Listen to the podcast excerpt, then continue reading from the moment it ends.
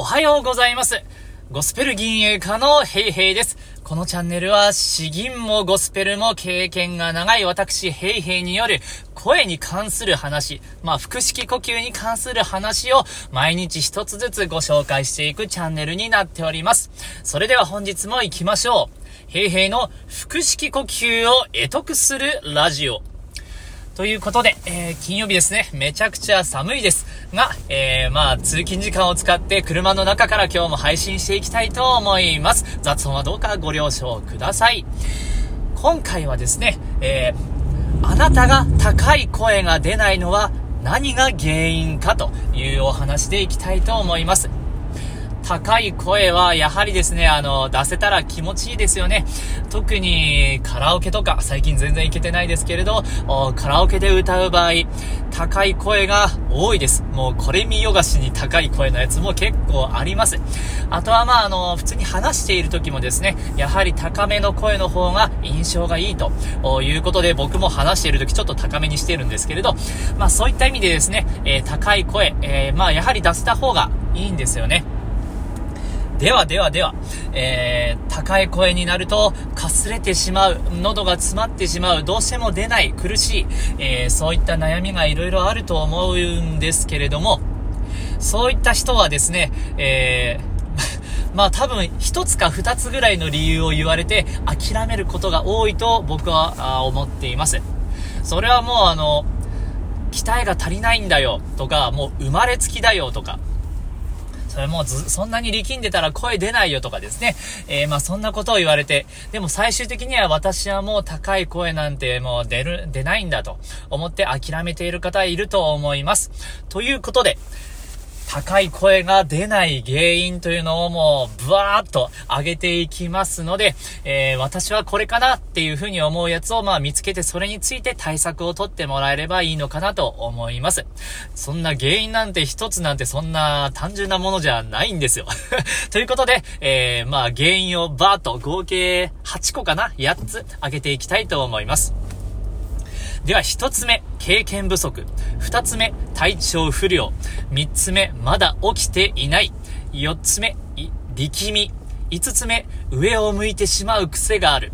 えー、六つ目六つ目？えー、息が足りない。で、七つ目は響かせるポイントがずれている。で、よ、えー、八つ目、最後ですね。これが生まれつきということになります。今、バーっと言いましたけど、じゃあ一つずつですね、えー、テンポよく解説していきます。まず一つ目、体調不良。えー、まあ、喉が痛いとかですね、口内炎ができているとか、僕今まさに喉に口内炎出てきて痛いんですけど、えー、あとは乾燥しているとか、普通に扁桃腺が腫れているとか、そもそも頭痛がひどくてとか、そういう気持ち的なものですね。あとはアレルギー性鼻炎とか鼻が詰まっているとかですね、えー、そういった呼吸の通り、そういったものも体調からとても来ます。メンタル的にも、物理的にも来ますんで、体調不良が原因のことも大いにあります。これはもう歌が上手い人と下手な人関係なしですね。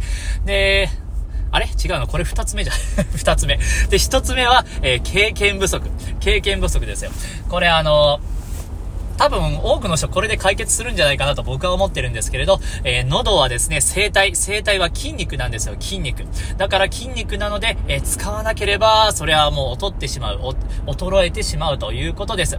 僕も、詩吟を始めた頃はですね、もっともっと声が低かったんですよ。ゴスペルも始めた頃は声が低かったんですけれど、続けていくうちにどんどんどんどん、えー、キーが上がっていったんですね。楽に出せる高さも、限界まで出せる高さも、だいぶ上がりました。うん、1オクターブは言い過ぎかな。でも半分のオクターブ分ぐらいは、半オクターブ分ぐらいは、まあ、ベースとして結構上がったかなという感じがあります。なので、毎日声を出すと、少し高めの声を出してみる。無理をしすぎない程度に出してみるというのも大事です。そして3つ目が起きていない。えー、朝起きていない状態ですね。喉も筋肉と一緒なので、まだ凝り固まっている、寝ぼけている、そんな筋肉の状態だと、えー、声が、高い声が出ません。まあ、喉の通りも悪くなるということです。僕も朝一なんんで、ちょっと少しいまいちですけれど、そんな感じですね。で、えー、4つ目、力みですね、力み。えー、これは、あのー、多いと思いますよ。力みは、もうついつい出てしまうんですよね、本当に。もう、腕を握ってしまう、グーを強く握ってしまう、肩に力が入ってしまう、喉が筋張ってしまうと。そういった人は、もう自分の体がもう、ちくわにでもなったような気持ちで、ダルンダルンの状態で、息を通すだけだ、みたいな、そんなイメージを持って声を出すということも大事です。イメージングですね。えー、5つ目は、えー、上を向く癖。えー、これ力みとまあ似たような感じですね。高い声になると音程と合わせて上を向いてしまう。これはまあ力みもあるし、ただ癖になっている人もいます。まああのー、やはりあまり上を向きすぎると喉が締まってしまうので、えー、高い声が出にくい。できるだけ声の完全に向くなとは言いませんけれども、軽く向くぐらいにしておいて、あとは目線だけ上げるとかですね。そういった感じで、えー、対応するといいと思います。そして、これは6つ目か。6つ目だな。えー、息が足りない。これ前回でもお話ししました声の小さい方とか、いますけれど、高い音はですね、えー、まあやはりエネルギーを使うんですよ。高い音イコールめちゃくちゃ息を使うかというと意外とそうでもないんですけれども、もう呼吸は声の全てのエネルギーです。だから、まずこれを増やすだけでももっと楽に高い音が出る可能性があります。